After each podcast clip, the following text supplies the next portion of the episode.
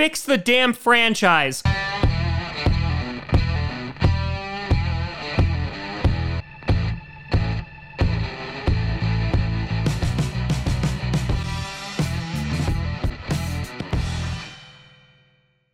Grossi Posse Packer Nation. Welcome to an episode of Packcast, the podcast where you don't have to be a Packers fan, but it sure does help. I'm your host, Tom.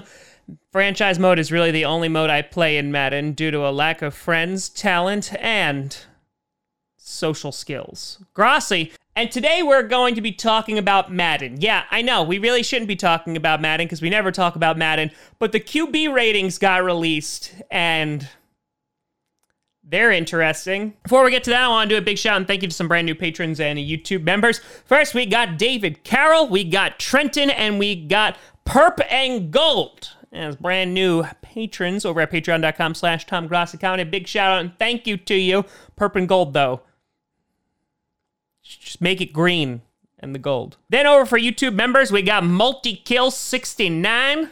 Nice. Bayou Cheesehead and Conman752. A big shout out and thank you to all of you for the support. It is much appreciated. So, EA has been slowly releasing all of these Madden rankings because they're trying to drum up some excitement, enthusiasm for Madden 21, which looks to be like an exact reskin of Madden 20, which was an exact reskin of Madden 19, which was an exact reskin of Madden 18. Now, some of this list I do agree with, and it actually lines up with the list that I created of who I think are the top 10 QBs in the NFL currently, and then it kind of falls off a mountain. But the bigger issue is, we'll get to the rankings. You know who doesn't have a ranking? Giants quarterback Case freaking Cookus. Yeah, no Case Cookus. I went on the EA site just to double check. No, Case Cookus, first of all, not in the top 10, a travesty and an abomination. Secondly, how the hell is Case Cookus not have a ranking? Is because his ranking is too good? Because that is the only valid excuse that I will accept. So you know what? While you're trending to fix franchise mode, hashtag where's Cookus? Where is he, Madden? Where is Case Cookus? Because when he becomes the starting QB for the New York Giants this year, you're going to be scrambling.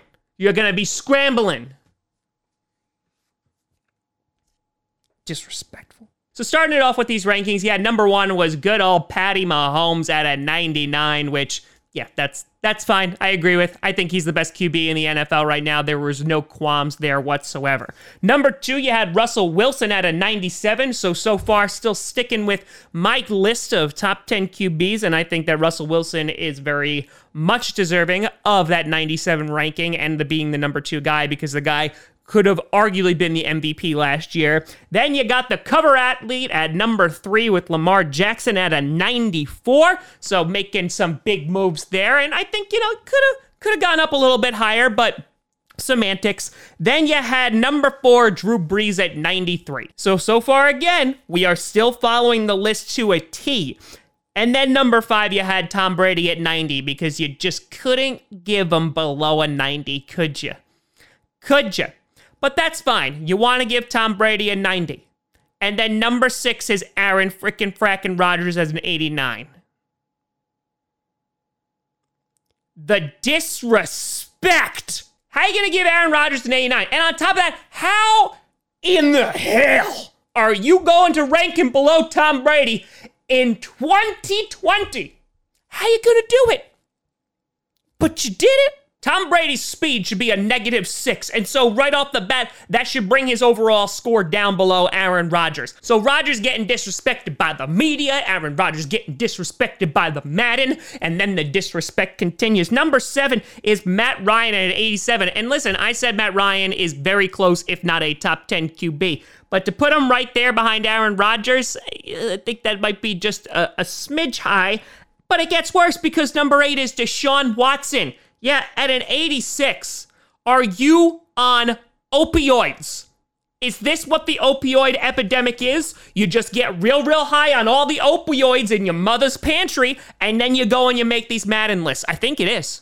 I think that this is what everyone's been talking about.